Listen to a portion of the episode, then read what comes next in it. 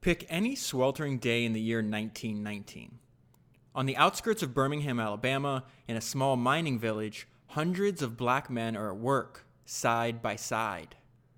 Some of the men are convicts, some are war veterans. One of these men is on the verge of taking his first step in the direction of becoming a bona fide millionaire 100 times over. A.G. Gaston started with next to nothing. His mother was a cook in the kitchen of a prominent white family. He never had more than a 10th grade education. After the war, he had taken his position in the mines as a means of survival, only to emerge utterly determined that his life was worth more than what the mines were offering. That determination was a kind of miracle given the context in which Gaston had been raised. And that miracle is the foundation of the story that you're about to hear. All right, so that comes from the book that I'm going to talk to you about today, which is Black Titan A.G. Gaston and the Making of a Black American Millionaire, and is written by Carol Jenkins and Elizabeth Gardner Hines. So, this is another book that was recommended to me uh, by, by a listener and I uh, went to the Amazon product page and read the description. And this first sentence was enough uh, for me to know that I had to read the book. It says The grandson of slaves born into poverty in 1892 in the Deep South, A.G. Gaston died more than a century later with a fortune well over $130 million and a business empire spanning communications, real estate, and insurance. So let's go ahead and jump right into the book. Something to know uh, there's two authors. One uh, author is actually the niece of A.G. Gaston, and uh, the co-author is her daughter. So they have a lot of um, background to give us uh, because uh, he was the central part of a fairly large family, and they have a lot of um, information that is just not available anywhere else. All right, so I'm going to start out with his early life. He was heavily influenced, as that product description just uh, said. He's the grandson of slaves. He actually lived with his grandparents uh, from a very early age. And so um, the, their names were Joe and Idella Gaston. And it says, this is what he learned from them. He says, uh, they were former slaves. They wind up uh, being granted their freedom, and then they worked extremely hard and wind up owning and developing land. Uh, they're essentially farmers. And it says the Gastons were lucky enough to fashion a new kind of existence for themselves one that left a lasting impression of the value of hard work and sacrifice on their grandson. So, uh, the story of A.G. Gaston is him, just like uh, most humans, being influenced and inspired by the examples of others. Uh, so, this hard work is something that he um, engaged in. The, the, his, uh, his niece said that he had a singular focus on financial success, and you'll see that a lot um, today. So, it says, um, let me tell you a little bit about his mother uh, which is obviously the daughter of Joe and Idella. Her name is Rosie.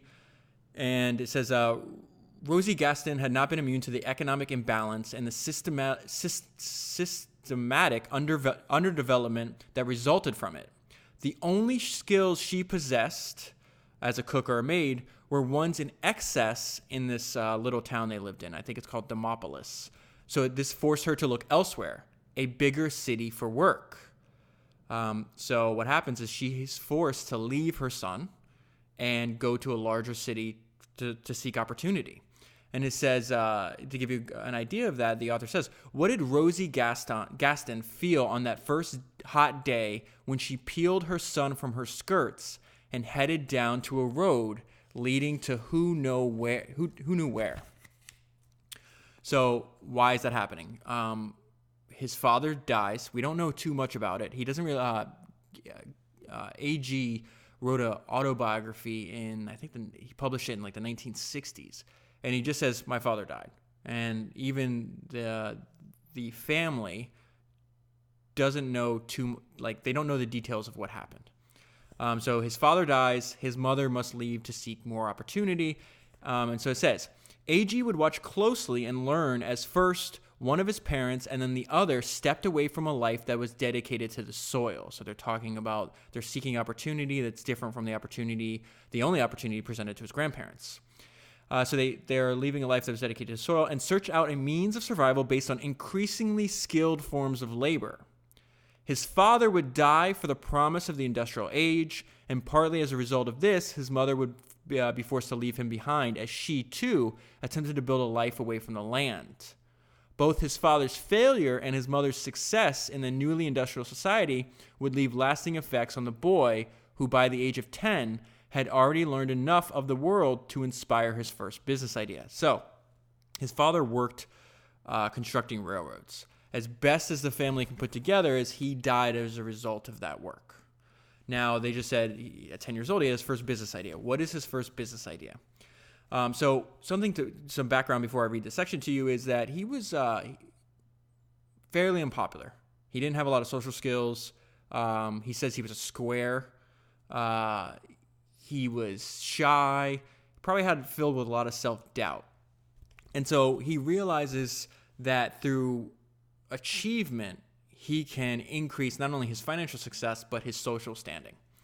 Um, and so he's got he doesn't have a lot of friends, gives him a lot of time to think. He was a young boy, and so his grandparents had built this really sturdy swing in their backyard. And all the other kids in the neighborhood wanted to use it because there was nothing else in the neighborhood like that. So he comes up with this idea. He's not going to make any money here, um, but he's like, okay, if you give me buttons in replace of dollars or coins, you can take. He's essentially selling rides on the swing, uh, but it's not for money.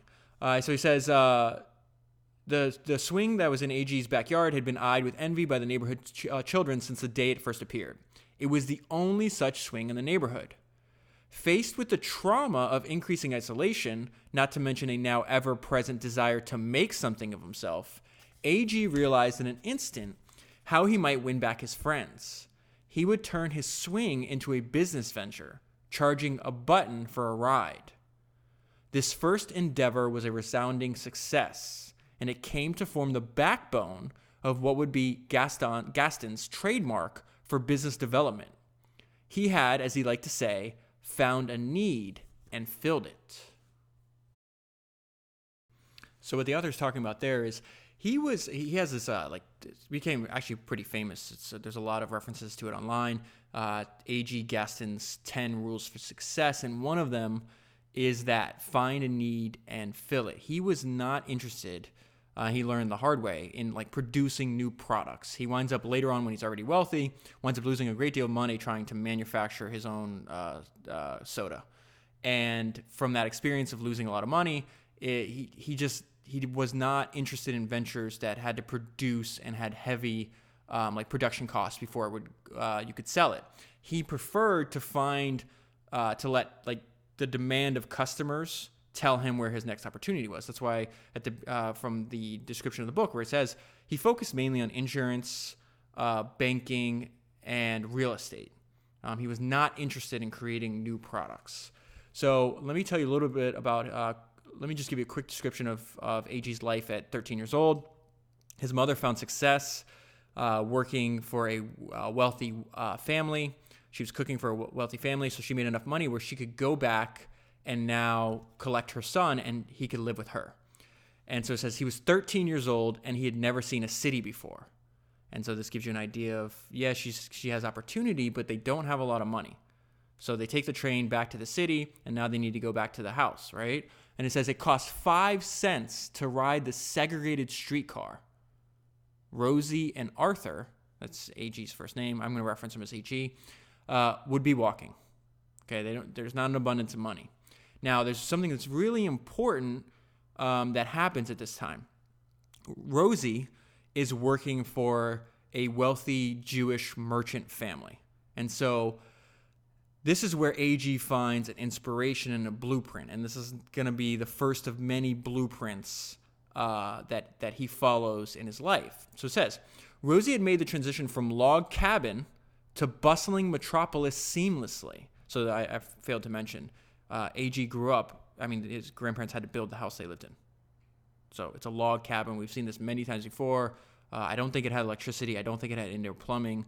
Um, again, we're talking early 1900s in the deep South, with not the grandson of slaves. Uh, now, her son was with her. She would teach him to become invaluable too. Uh, Rosie tapped him on the shoulder, calling for his attention. So they're on their way from the train to the home where she's working in, right? And she says, Turn around and look up here, Art. There's the store. Arthur spun around. The Loveman, Joseph, and Loeb department store rose before him. She, she's working for the family that owns that store. Okay. At the turn of the century, Loveman's store was the largest and most magnificent department store south of Ohio. A.B. Loveman, this is the person she works for at, uh, in his house, the company's founder. He's got an interesting story. I'm going to tell you tell you his story, uh, like a short description of how he came to uh, to develop that store. A.B. Loveman, the company's founder, had been born in Hungary of Jewish ancestry and orphaned by the age of eight. He arrived in America at 21 and peddled fabrics to support himself. In 1867, he opened his first general store in Greensboro, Alabama. But uh, 20 years later, he had taken on partners and moved into his first Birmingham location. So they describe, the author describes Birmingham at this point in history as their version of like a, a, a bustling metropolis. Okay, so that's where the, the most of the story plays out because that's where the, his family moves to seek opportunity. Uh, AB was an apt model for the young Gaston in many ways. He was a self made man who had risen from poverty to create a successful life in business. He worked diligently and methodically, leaving the house before the sun rose and staying at the store until late at night to accommodate his working customers. AG had examples of a solid work ethic in Loveman, and AG would see the potential yield for all that hard work. And this is what he sees as, as what uh, AB was able to, uh, to work himself into prestige, a beautiful home, and people to serve you. At this point in his life, the people serving AB is AG's mother, one of the many people serving him. The boy's mind skidded along in excitement. So once that AG was back with Rosie, um, his mother was insistent. She's like, "Listen, I do not want you to to live the life that I'm living with no education. I'm going to make sure, like his, I'm going to send you away to this thing called the Tuggle Institute, and this blew my mind. So let me tell you the background on. Um, this is the school that AG goes to, but I want to tell you how it got started. So it says in 1908, Carrie Granny Tuggle, a former slave now engaged in welfare work, had appeared before a Birmingham court and requested the custody of a young boy about to be sentenced to a term in jail. She wanted the state to let uh, to release. She wanted the state to release him to her, to her care um, instead. So it says, for whatever reasons, among them perhaps the fact that Birmingham was at a time without either a juvenile court system or enough room in its jails to deal with the number of prisoners it already had, the judge granted her her wishes. This is the beginning of what's going to be called the Tuggle Institute.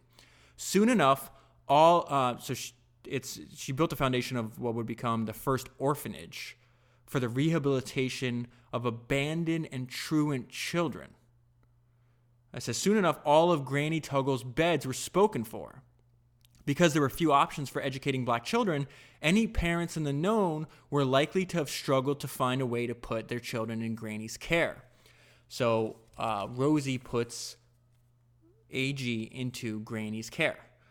Now, this is the perfect purpose of the Tuggle Institute, and then here we find this is where AG is exposed to his great the greatest influence um, of his life, and so much that he's going to name a bunch of his companies after this person, and that's Booker T. Washington. And essentially, he he reads the autobiography. He meets he reads the autobiography of Booker T. Washington. He also meets him because Booker T. Washington's going to be involved in the Tuggle Institute, and essentially copies a lot of his ideas and uses it as the foundation for how he wants to live his life. So it says academic subjects were taught but it was made clear to the pupils that life for them would not be about Latin and Greek, even if they were proficient in it. Life, they were taught, would be about work. After the model of Booker T. Washington, the students at the Tuggle Institute did not have to imagine what Booker T. Washington was like. He showed up regularly at the school. In the early 1880s, Washington had taken what he had learned of the world as a well educated former slave and dedicated himself to the betterment of the black population. This is going to sound, there's a lot. AG does the same. Uh, Gaston recalls being pulled aside by Granny Tuggle many, uh, many times and seemingly for no reason at all, other to remind him that he must strive ever further, he must work harder. There was no room for error in Granny Tuggle's house. Now remember this. What is essentially happening there? She's demanding that he reaches his potential. She's demanding excellence. Remember that for when I get to the end of today's podcast, because his family members are the way that AG remembered Granny and the impact she had on his life is the way his family members are going to remember him. Okay, so let me tell you a little bit more about the positive of positive, uh, the power of positive examples. Um, it says, in time, there was little call for anyone to remind AG of the need to succeed. He became quite adept at putting pressure upon himself. The world of the Tuggle Institute was different from the one he had known. Uh, so, so he talks about, unlike uh, any other blacks he'd ever known, the residents here lived in the two and three story homes with shiny floors and fine bathrooms, such as his mother cleaned in the homes of white people. That's a direct quote from him. So he's talking about like they this this demand for excellence and and reaching your potential and working hard. Remember, he came from a log cabin in rural Alabama. And now he sees the institute is in a beautiful home. A home that he up until this point only thought that white people could live in. And so they're telling him, no, no, no, you're just as capable. You can do, you can do anything else you see any other person do, you can achieve as well. This is extremely, extremely powerful. I also think it speaks to the power of reading biographies over and over again, um, and why I feel that go throughout history, why so many people draw inspirations from the life stories of others. I just think it's in our DNA. Um, okay, so it says here a new world of black potential was to be witnessed, and AG wanted to measure up a distinct black middle class began to flourish in Birmingham. Uh, there were there were black doctors and lawyers, contractors and architects living and working in the city. Remember, he was not exposed to this in rural Alabama in a log cabin. So I was like, "Whoa, my the world just opened up for me." Um, blacks had founded their own bank as well as construction companies. The realities of life opened up new possibilities to, to AG, just like his mother had hoped. It made him aware in a deep sense. It allowed him to believe that not only could he work in a store, he might be able to own it. So at that point, the most successful person that looked like him was somebody that had graduated high school and was able to work in a store where white people shopped. So that's what he was talking about. It's like, whoa, maybe one day I can get an education to work in a store. And Now he's like, whoa, no, why stop there? I want to own the store. Uh, it began to it began to disturb him, Gaston would write, to see how hard his mother was forced to work to keep the family afloat. What had once simply been the way things were was thrown into sharp relief by the new world revealed by Tuggle. Arthur promised himself that with the skills he learned by the Institute, he would make a better life for his mother. So, what's happening here? He's essentially got a fire growing in his mind and saying I can change things. I can I can change the course of my family. I can make my life better. And not only can I make my life better, I can succeed enough that my mother doesn't have to do what she's doing. So now we're fast forwarding in the timeline. AG's an adult. He's a young man, 18, 19 years old. He's looking for opportunity. He cannot find a better job uh, with with better pay than joining the army. Okay, so he's going to fight in World War One. So this is uh, what I want to draw your attention to right now is joining the army for opportunity discipline, and we're going to stay here in the story for a little bit because there's a lot of um, important things that are happening to him that are going to shape the way he runs his life later. Oh, it says uh, so now he's he's already in the army, and he says uh, Gaston learned in his own words to respect authority and discipline. He also gets criticized heavily for doing this later. Uh, his first real lesson in that arena took form of a direct blow to the face laid upon him by his commanding officer, who had no interest in hearing Gaston's excuses for why the potatoes had been uh, that he had been ordered to peel was only half full. The punch, delivered mid-sentence, left Gaston lying on the ground, amazed and furious at the inhumanity of such a sudden blow. It occurred to him first to complain Second, to go AWOL. He did neither. Instead, he picked himself up off the ground and stood at attention before the officer, offering a simple but firm yes, sir, as his response. The lesson was brutal, but as far as Gaston was concerned, it saved his life. There were to be no, what's the lesson here? There were to be no excuses in the kitchen or on the field, and I would add, are in life. More lessons from World War One. Now he's in uh, Europe, serving and fighting in the war. Those who survive quickly learn to live with fear as a companion rather than as a driving force. The soldiers learn to accept everything about the front the noise, the smoke, the bombs, the cold, uh, the cold, the wet, tren- the wet trenches that stank of the living and dead alike. They learn to take it in stride and move on, move forward. Okay, so as you can imagine, grand- grandson of slaves, living in Birmingham, Alabama for the majority of his life. Uh, that one sentence could be a description of his entire life. He learned to take it in stride and move on and to move forward. That perseverance, uh, that determination is key to how he winds up working in the mines and then dying with a net worth of $130 million. They learn to focus on the task at hand. I mean, think about what's happening here. He's exposing himself to, to some of the most extreme um, experiences that a human being could have. World War One, one, if you've studied it even a little bit, it's like one of the most grotesque wars that humans have ever engaged in. And yet, when you go through these these these hard, trying experiences and you survive, you adapt and you overcome, you're going to. He's building confidence to realize, okay, I, I survived one of the worst experiences that could ever happen in my life. He's he's gonna see uh, bombings, lynchings, murders. They, they, a good part of the the book is about the they call it like the the struggle for for civil rights. But when you read this book, it, it's a war. It's a war for civil rights. And when I think of the war for civil rights that that AG is going to witness and and participate in, um, he did so willingly. So what does that mean? He ha- he has an experience in France, um, and the words of Booker T. Washington altered the direction of his life. And so let me just read this section to you. It'll, it'll make sense after I read this. Uh, so he says, and the, he's the author is comparing and contrasting the difference for a young black man in France in the 19, in 1919, 1920, uh, compared to that in Alabama, right? And it's night and day. It says in France, he was treated like a man. In France, he could walk the streets without jumping off the sidewalks when a white person strolled by. That was the behavior expected of him back in Alabama. Um, in France, it was clear the white people respected his uniform regardless of his color.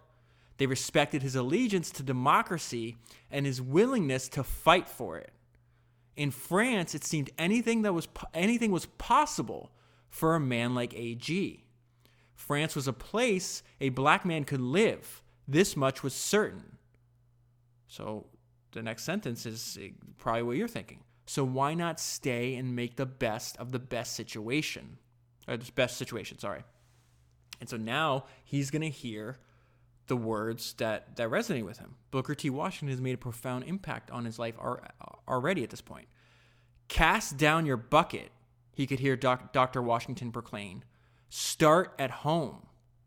The experience in France had only served to make Gaston more certain of the fact that Dr. Washington had been right to believe that merit, not color, was the fulcrum point on which a successful life was balanced. So it's interesting here people are going to be exposed with the, the same situation and react differently. So if I was, uh, when I, obviously when you read books like this, uh, like when I'm reading a book like this, I try to put myself in the shoes. I'm like, what, what, what, what decision would I make here? And so AG is inspired by Booker T. Washington. It's like, you know what? It's, it's, there's great conditions in France. Let me go back home and do the work necessary to make sure that we have the same conditions in Alabama. That wouldn't have been my response. And so I find it admirable. And that I'm not, you know, I'm not saying he made the wrong decision. You got to be who you are. If I was in that situation, I would have went. I would have went to France. I don't. That's just like my own personal operating system. I don't try to fight against human nature. I try to route around it. Okay, so every chapter starts with a quote from AG, and I really like this one. Um, he's going to use the word men. I, this applies to all people, so I'm going to change it. It says, uh, A young person should keep his eyes open. They should study the people around them. How do they live? What makes them tick? What do they need? It goes back to that, his opinion of what a business is, just fulfilling a need. So when I read that, I thought, I was like, what is he really saying in those, those few sentences? One, he's telling us to maintain situational awareness. Um, and he's also telling us how a good way to spot opportunity, which is exact. Now think about that. Pay attention to what is going on around you. What do they need? That that idea is going to make him a millionaire. And I'm going to get there in a minute. Fast forwarding in the timeline. At this point in the story, he's around 27 years old and he meets what becomes another positive example for, for him. So it says it's this guy named Abraham Lincoln Smith, was a black man on the model of what Arthur dreamed of becoming. Smith had left uh, that small town that they lived in. I think it's called Demopolis. I could be, I'm most likely pronouncing it incorrectly. Smith had left that small town 12 years earlier to found his own blacksmith shop, and his business had been a success since its inception. Smith owned his home and was well, well respected by the local community. This is very important to, to AG. He wanted the respect of other people. Uh, he was well respected by the local community, both black and white. He had established himself as a man of great influence in the town. This is what AG wanted. He spoke eloquently and intelligently despite, despite the lack of any evidence of formal schooling. Um, so, one thing to know this Arthur, or excuse me, Abraham Lincoln Smith, he's going to wind up becoming a business partner to, um, and, and I would say, really more important than that is uh, a father figure that that AG didn't have. And in fact, AG marries Abraham's uh, daughter. I'll get there in a minute. So, uh, something I realized about the personality, like it, it, it, jumps off the pages when you read this story, and it's one of my favorite traits for any human being. And that's AG was relentless. Um, I always say that uh, one of the funniest things to you know we've I've spent a lot of time studying Jeff Bezos. I read his biography. I did a podcast on um, every single one of his shareholder letters. But if you go to this day, uh, many people uh, might not know this, but he, Jeff Bezos wanted to initially name Amazon Relentless. In fact, he owns relentless.com to this day. If you go to that website, it forwards to Amazon. And I just think it's a, a fantastic trait for any human to have. Um, and so there's a series of stories in the book that I'm going to omit, but essentially it's just AG running into one obstacle after another, after another, after another, struggle, struggle, struggle, struggle. And AG saying, I don't care. I'm going, I have a goal, I have a singular focus, I will be financially successful, and nobody is going to stop me. It says the, dis- the disappointments continue to accumulate. The life he was leading was nothing like the one he had dreamed of. He, uh, he, sp- uh, he spent his time contemplating the apparent hopelessness of, the, of his future. The optimism, now here's the thing you can be relentless, but that doesn't mean that, that you're, you're not going to be plagued with series and time, times in your life where you're filled with self doubt. The difference between people that succeed and that fail are the people that, that that feeling is inevitable, right? The people that fail quit. They become smaller. They run in the other direction the people that succeed keep persisting. AG was one of the people that kept persisting. So he says, there's time spent contemplating the apparent hopelessness of his future. That's that's a that, that's going to happen to everybody.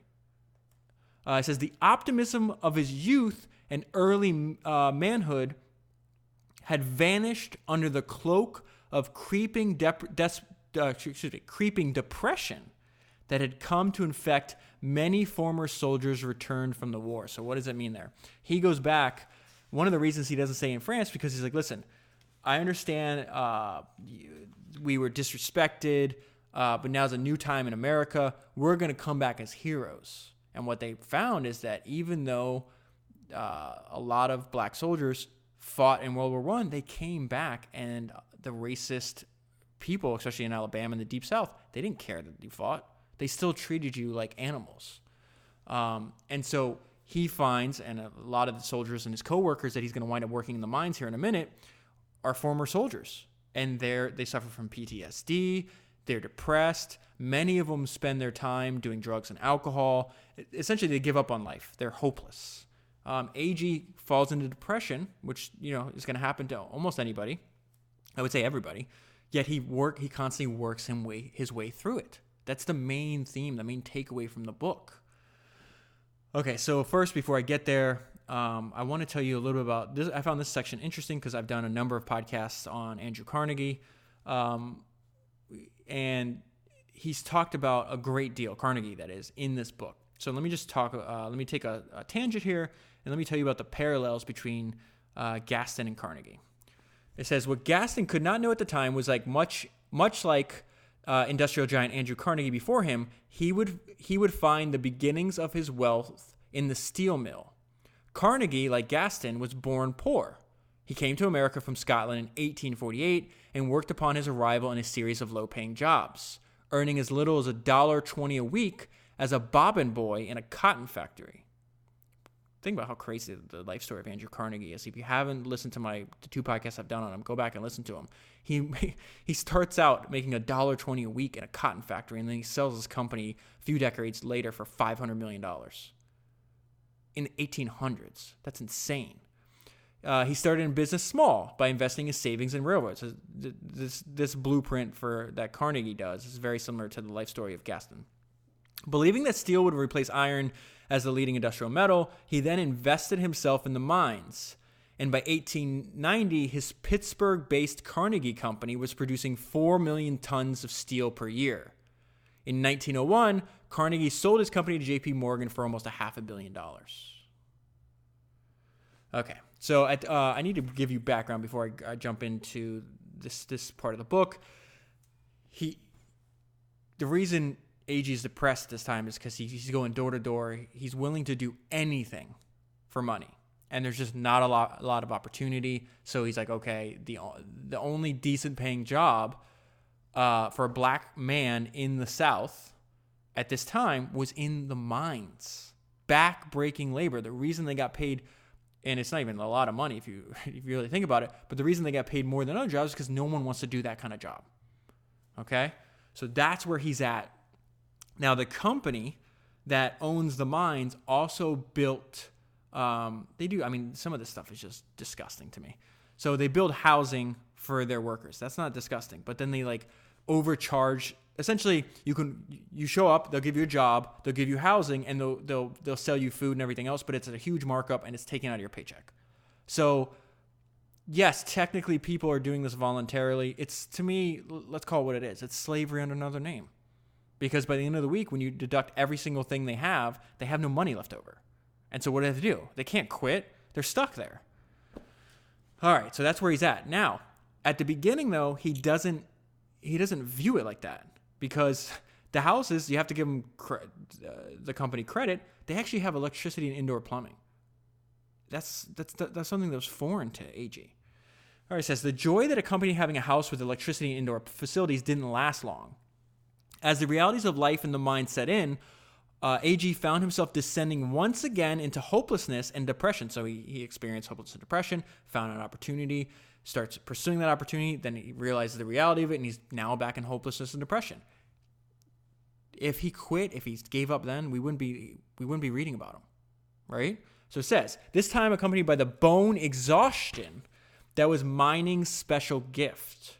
For more than a year, Arthur's life experience was confined to the activities of working, sleeping, and eating. Now, this one sentence is going to sum up Arthur's experience here. The question was, how can I escape this? Now, this is one of the most inspiring parts of the book. He's exhausted, he's depressed, he's hopeless. And yet, you can almost in your mind's eye you can you can picture him just through clenched feet uh, clenched fist and through gritting teeth yelling no I am not going to I'm not going to languish here. I'm not going to perish here. I am not going to let this be the result of my life. I am more talented than this. I can do better than this. And this is right before he stumbles on his first business opportunity that's going to lead to another business opportunity that's going to lead to another business opportunity We're in the darkest part of his life, and he's about to break out. For well over a year, AG had been plagued with doubt and confusion.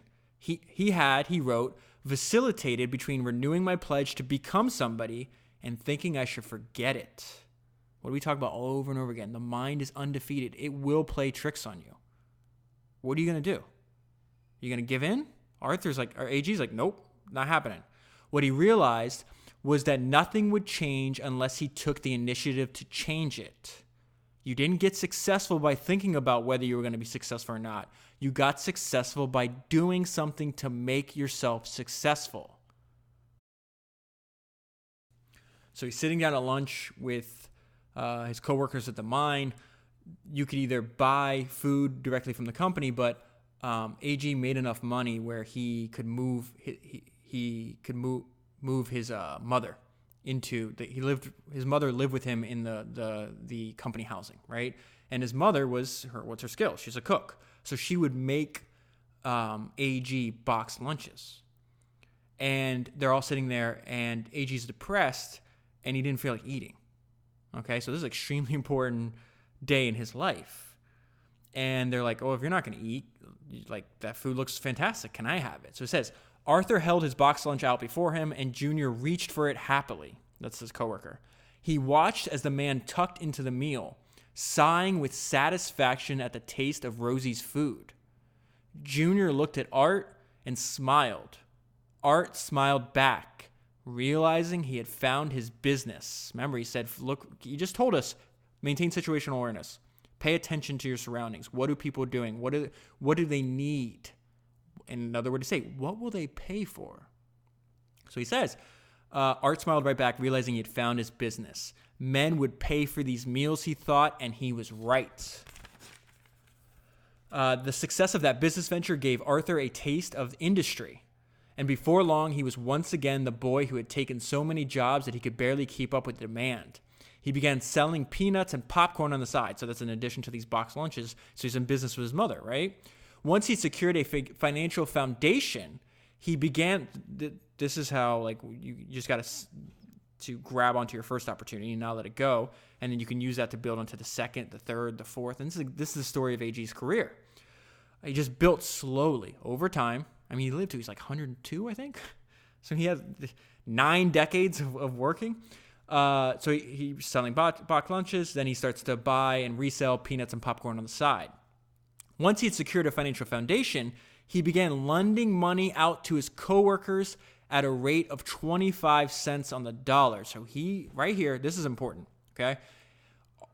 AG is going to realize something about human nature that Ben Franklin wrote about about 125 years, maybe 150 years before AG is realizing this, okay? And I'll get there in a minute. With uh, so he's loaning out money. Now, why is he having to loan out money to his to first of all, how does he have the ability to do that?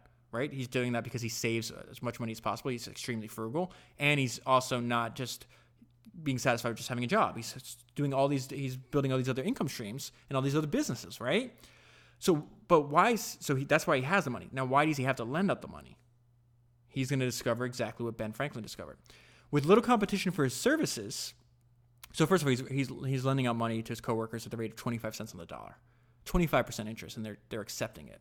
Uh, with little competition for services, AG's wealth took on a snowball effect, compounding bi weekly. He refused to spend his money on the small luxuries they squandered their salaries on. Many of the men who borrowed from AG used that money to impress the ladies. Fancy clothes and long nights in the bar ate up any money they could have saved. Saving became Arthur's primary habit, critical to his accumulation of wealth. It's critical to anybody's accumulation of wealth. AG was saving between 66 and 75% of his earnings on a monthly basis. Now, it would be impossible to save at that rate on the, his salary from the mines. But when you take all the streams of income that he's building up, it was possible. Now, I said earlier, uh, the note I left myself, this reminds me of your old friend and mine, Ben Franklin. He has this quote from his autobiography. And I, I'm going to read you the whole section. Just remember this quote because it comes at the end. And it just gives me chills when I think about it. And thus these poor devils keep themselves under. Okay, so let me put this book down and let me pick up Franklin's autobiography. This is I don't know what founder's number uh, this is, but I already covered his auto Ben Franklin's autobiography. It's an episode you can look in the archives and find it. And I'm pretty soon I'm gonna um, do another. Po- I'm gonna do another Ben Franklin podcast on uh, well, on Isaacson's biography of his. Okay, so uh, here's Ben Franklin writing. He says, "I took to working at at the press. It's a printing press, imagining I felt a want of the bodily uh, bodily exercise I had been used to in America." I drank only water. The other workmen, near 50 in number, were great guzzlers of beer. So, what's about to happen on the next page is we're going to see that Benjamin Franklin was rare in, in human history in the sense that he could think and reason from first principles. If you're able to maintain a habit of reasoning from first principles, that puts you ahead of probably 99% of all humans that have ever lived. Most of the time, we're reasoning by analogy, which is another way to say we're copying. Um, now, every none of us are, are, immune to copying. It's it's embedded into our, our nature and our DNA, and so you're going to be able to reason through first principles on some things, but it's so laborious that it's going to be impossible. You're going to find some kind of set of heuristics, some shortcuts, and the way we tend to do that is by copying from other humans. So I know uh, that it's inevitable that I'm going to copy, right? In some areas of my life, I'm going to be capable of producing original thought, right? But not in all areas. So my the way I think about this is like, well, if it's inevitable that I'm going to copy, like shouldn't I be very careful about the things that I let into my like what I spent like what I'm willing to dedicate my time and attention on? So my whole my thought is, well, okay, if I, if it's inevitable I'm going to copy, then I'm going to read a shitload of these biographies of people that have done interesting things because if I'm going to copy, I'd rather copy from the greatest minds in entrepreneurial history than some just random dude uh, down the block that doesn't know anything. Okay, so we're going to see the, the compare and contrast between the way Ben Franklin thought and the way most people think. And he's going to break it down. Remember, you just said, I'm drinking water, right? The, the other 50 people I'm working with, they're, they're drunk all day. They're drinking beer.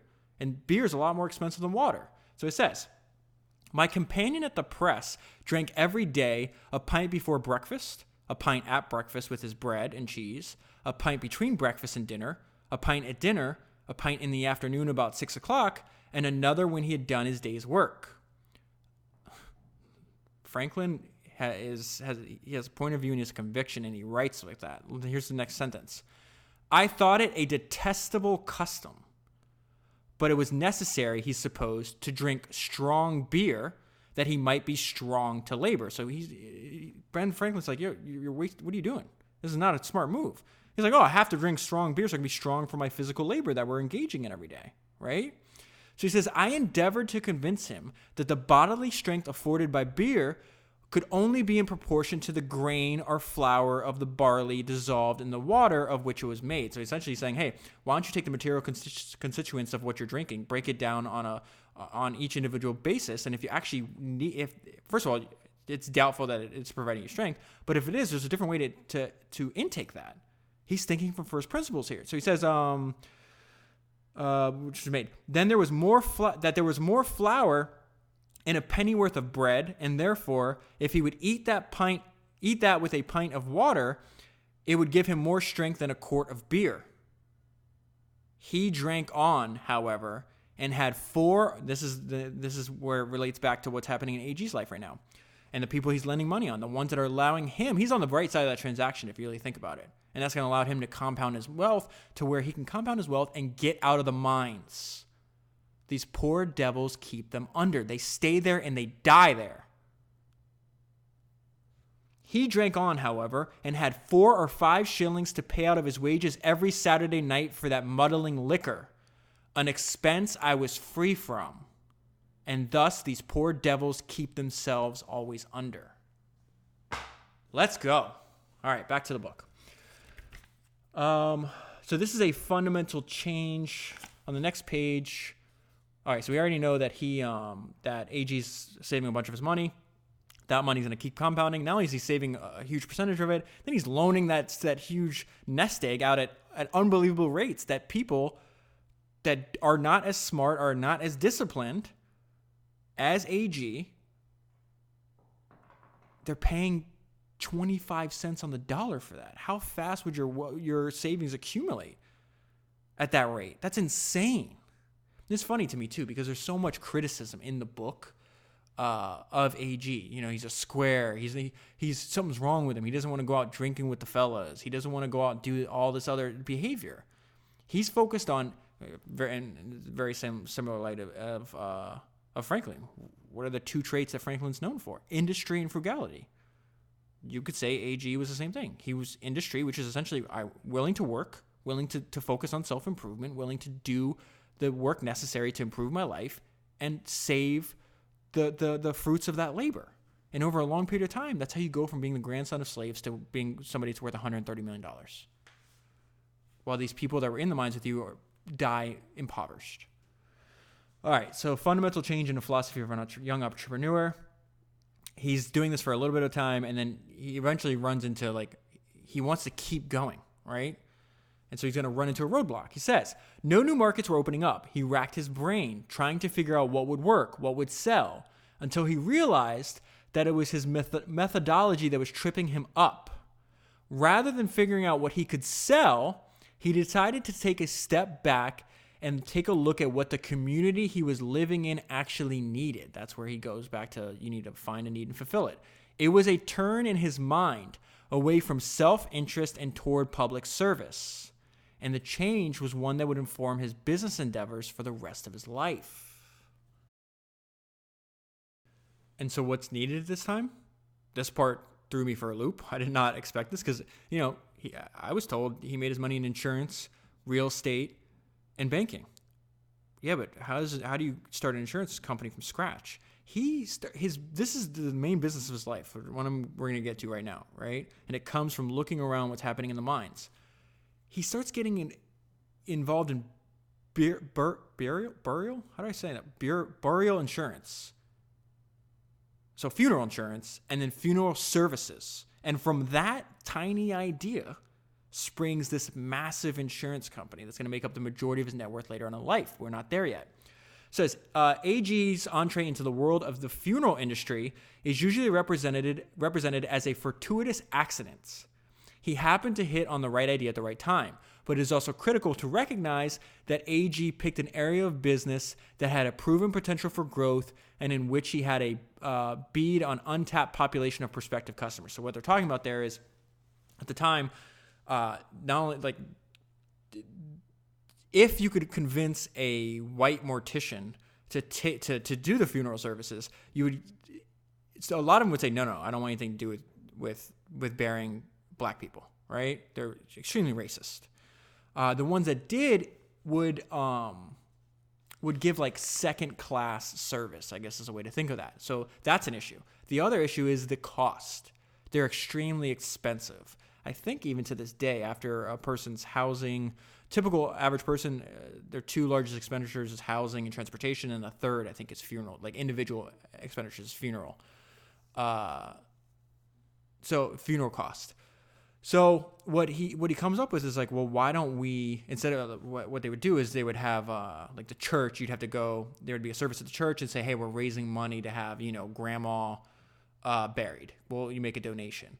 And what he realizes is like, well, why don't we just have burial insurance? Like, well, I think he starts charging a quarter a week, and just like you do with any other insurance, like everybody's going to pay in, and then when somebody dies, they're, those expenses are covered because a lot of people they didn't have any this kind of insurance. They get to the end of their life, and now you have a huge. Not only is it like your your for your surviving loved ones, like the most emotional times of their lives, but now they're they're they're left with a huge bill, and so he goes door to door. That's how he starts building his business, twenty five cents at a time. So it says uh, the burial. It's called the Bur- Burial Society.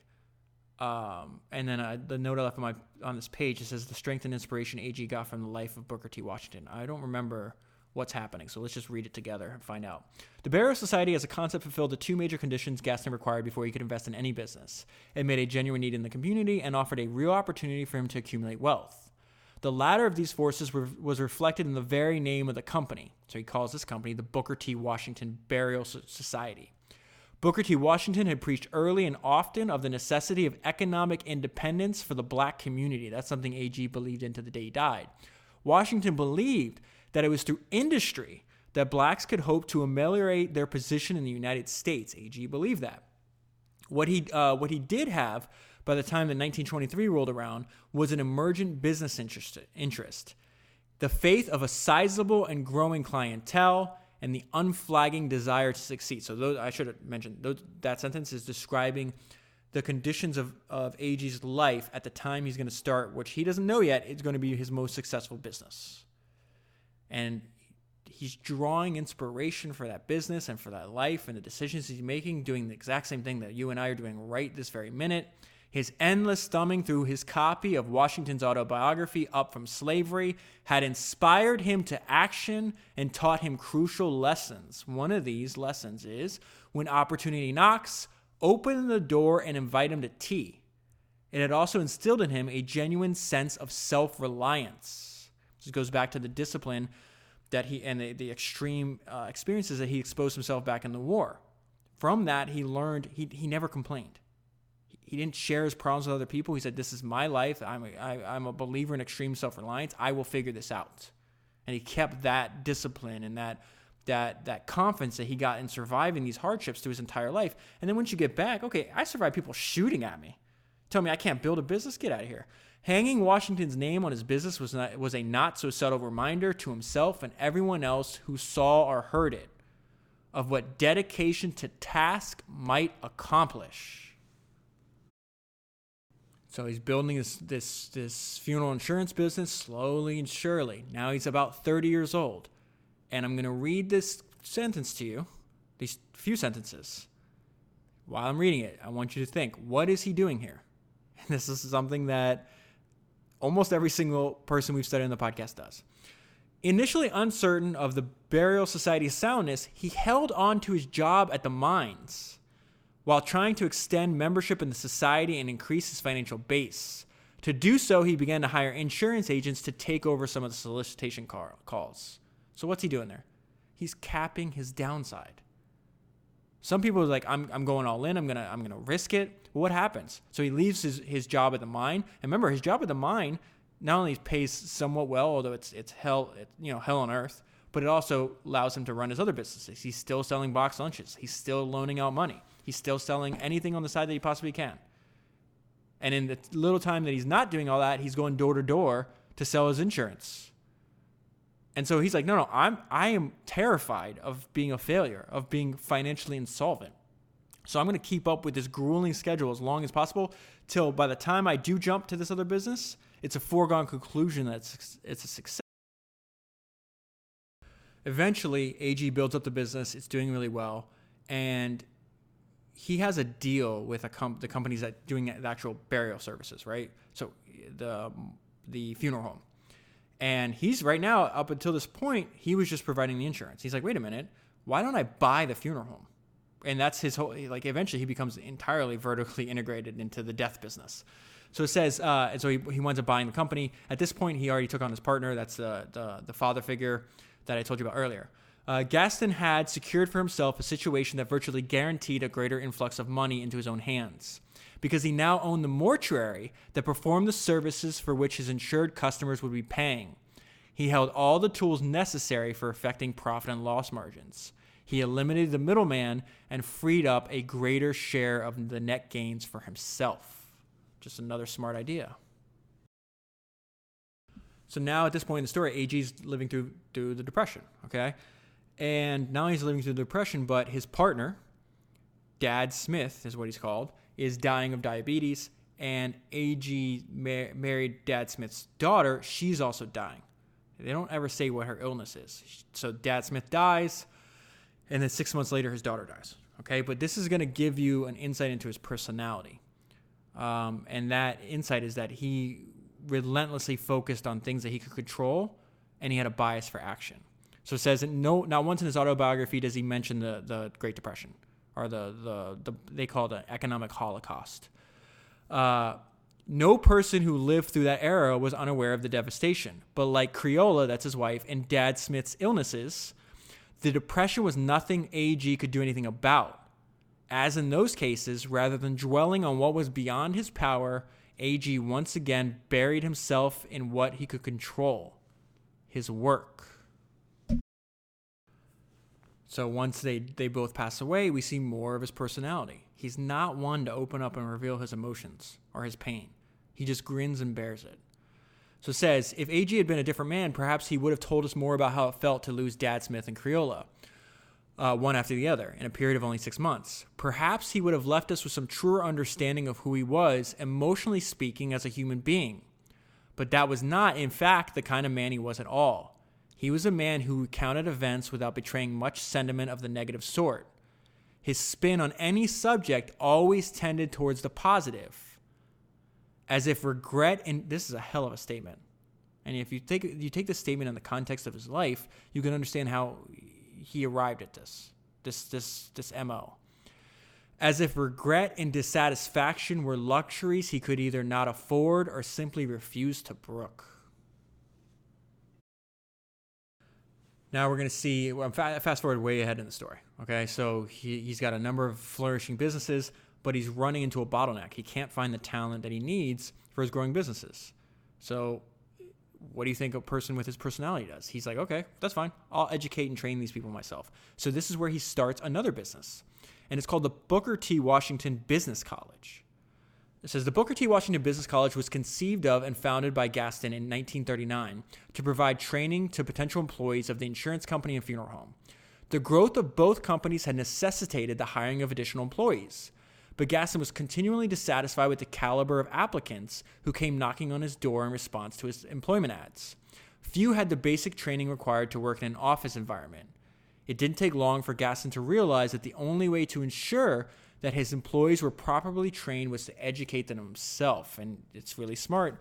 Not only does he open this up, it becomes a business that, that can maintain its own profit. And it's not just reserved exclusively for people that are going to work in his businesses it grows and then people are trained and then they work in all kinds of businesses. So it goes back to him wanting to help his community and to realize that, hey, you're not going to be able to grab the opportunity that's out there for you if you don't have the, the, the required skills. So, so come here and, and gain the, that required skills. Uh, more about his personality. Uh, I, I, think I mentioned this earlier, but the note says industry plus frugality. Uh, the survival of his business was his central concern. Remember, we go back to the singular focus we talk about all the time, no matter what the, imme- the immediate personal cost. He had remained since his early days at the mines both an avid saver and an unabashed penny pitcher. Extravagances were indulged rarely, if ever. And so at this time, he's he's doubling down on this singular focus, and his singular focus is now mastering his craft he decided to focus on, and this is his words, becoming the very best businessman I could be.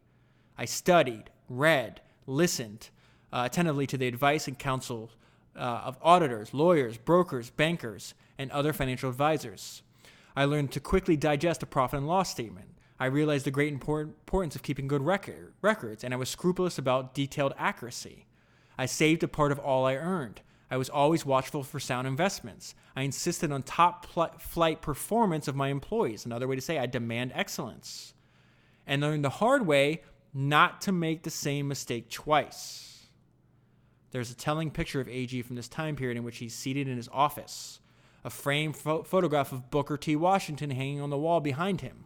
His desk is stacked with books and papers, but what is most visible is a placard the placard bears just one word in bold letters think.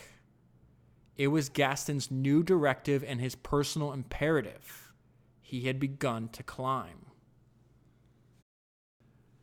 Like a lot of people, it took Gaston decades to figure out what his life's work was going to be. But once he figured it out, I love that he switched this, this the second most important turn of events in his life and that's the mastery of his craft. He's like, okay, I think this. I'm in it now.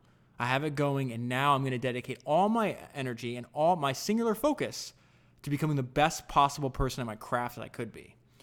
Uh, to that degree, he continues his vertical uh, uh, integration here. Starts out with burial insurance, then he's owning the funeral homes, which expands, and now he's like, you know what? I'm just going to own the cemeteries too. Uh, in acquiring the New Grace Hill Cemetery in 1951, along with the Mason City Cemetery, Gaston hammered the final nail into place in his vertically integrated business model. Gaston could now control every level of the business of dying, from preparation to interment. He owned the company that ensured the burials, the mortuaries that prepared the bodies, and now the place where those those bodies were interred. And eventually, that burial, burial insurance uh, branched out into a full fledged um, uh, insurance company.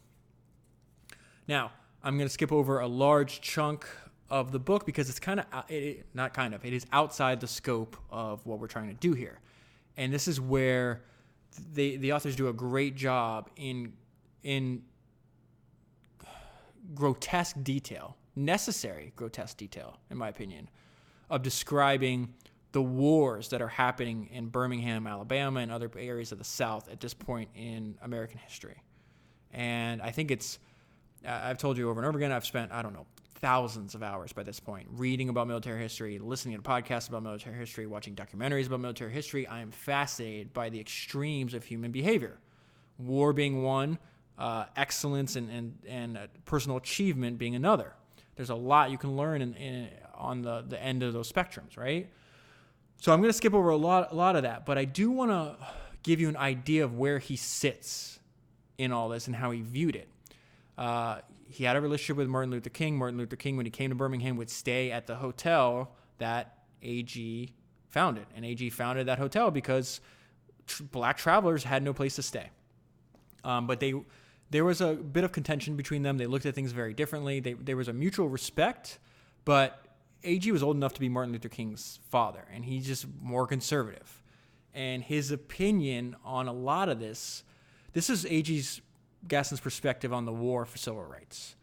Um, and it's you need to to gain economic freedom, and that he he learned that from Booker T. Washington. And Booker T. Washington, with the book, spends a lot of time about the criticism and comparing and contrasting other uh, influential people this time.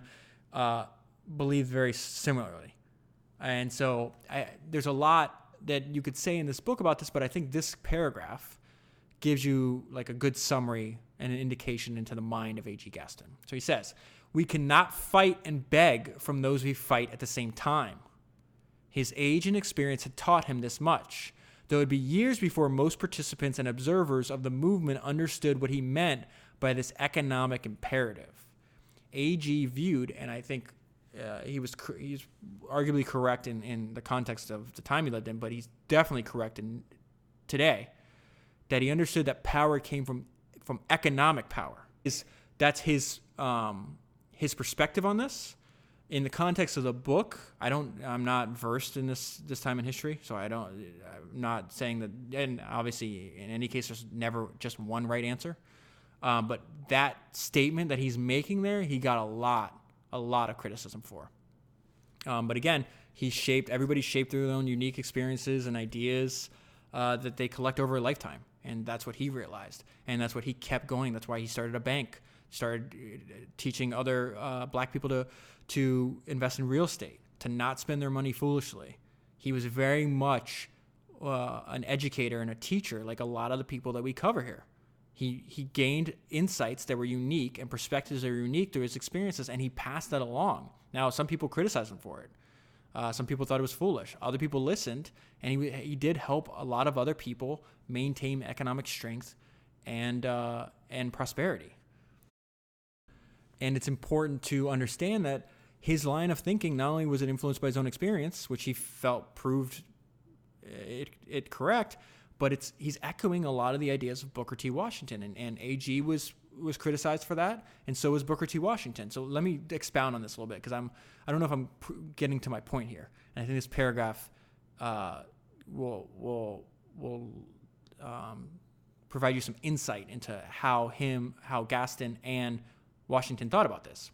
If the critical nature of economic independence, that's really a better way to put it, economic independence if the critical nature of economic independence was a revelation to many, it was no such surprise to AG. Gaston was not a man who would or could have ignored the importance of economics when considering the welfare of the larger black community, least of all because economics was his personal obsession. His doctrine of self improvement had never varied from the lessons he had learned early on in Booker T. Washington's autobiography, Up from Slavery. Gaston had never believed. This is this this there you go. Okay, this sentence is is, is going to lay out his philosophy the best. Gaston had never believed that there was any other way up than through economic success. Without economic power, equality becomes merely a catchphrase for rights guaranteed but never fully accessible. All right, so let me go back. Now I want to go and talk a little bit about the unique perspective that the authors had as his niece and grandniece. What would that be? Grandniece. Um, and at this point in the story, he passes away at 103 years old. That's amazing. Okay, so we're going to talk more about the legacy and the influence he had to the people around him. On a crisp January day in 1996, the flags were flying low all over Birmingham. They had been pulled down from their usual heights above the city's buildings to honor the passing of A.G. Gaston, Birmingham's most famous black entrepreneur. The boy who had ridden into town 90 years earlier on a segregated train, coughing from the cinders in the air, was now being saluted by the city he had dedicated much of his life to improving. Nothing would have made him happier. In an assessment of his life written 76 years into it, Gaston remarked, I had managed to overcome poverty, limited education, segregation, and discrimination to become a contributor to society with some national recognition. There ought to be plenty of young people today who could achieve far more than I had. I was 21 years old when Uncle Arthur died, and by then, some of his accomplishments had been, been impressed upon me. Walking around downtown Birmingham, it was impossible not to notice his name clinging in bold letters to the side of so many buildings. I had learned that he built businesses, that he owned a bank, that he had known Martin Luther King Jr., that he had shaken President Kennedy's hand more than once. Though his climb up from the bottom of society was never discussed, I began to understand why Uncle Arthur's expectations of us were always so high. Sometimes it seemed impossibly so. There were no excuses in his house. He made it clear that excellence was the only option. It was simply the case that you looked at Uncle Arthur and you knew, you just knew, that this was a man who had done something big. And it made you want to be big someday too. I'll leave the story there. I hope these stories inspire you as much as they do me. If you want the full story, I highly recommend reading the book. I will leave a link in the show notes. It's also available at founderspodcast.com. If you buy the book or any of the other 100 plus books that I've featured on this podcast using that link. Uh, the podcast benefits because Amazon sends me a small percentage of the sale no additional cost to you. It's a great way to, for you to get a book uh, that could change your life and support the podcast at the same time. Thank you very much for listening. Please do tell your friends that this podcast exists, and I'll talk to you again soon.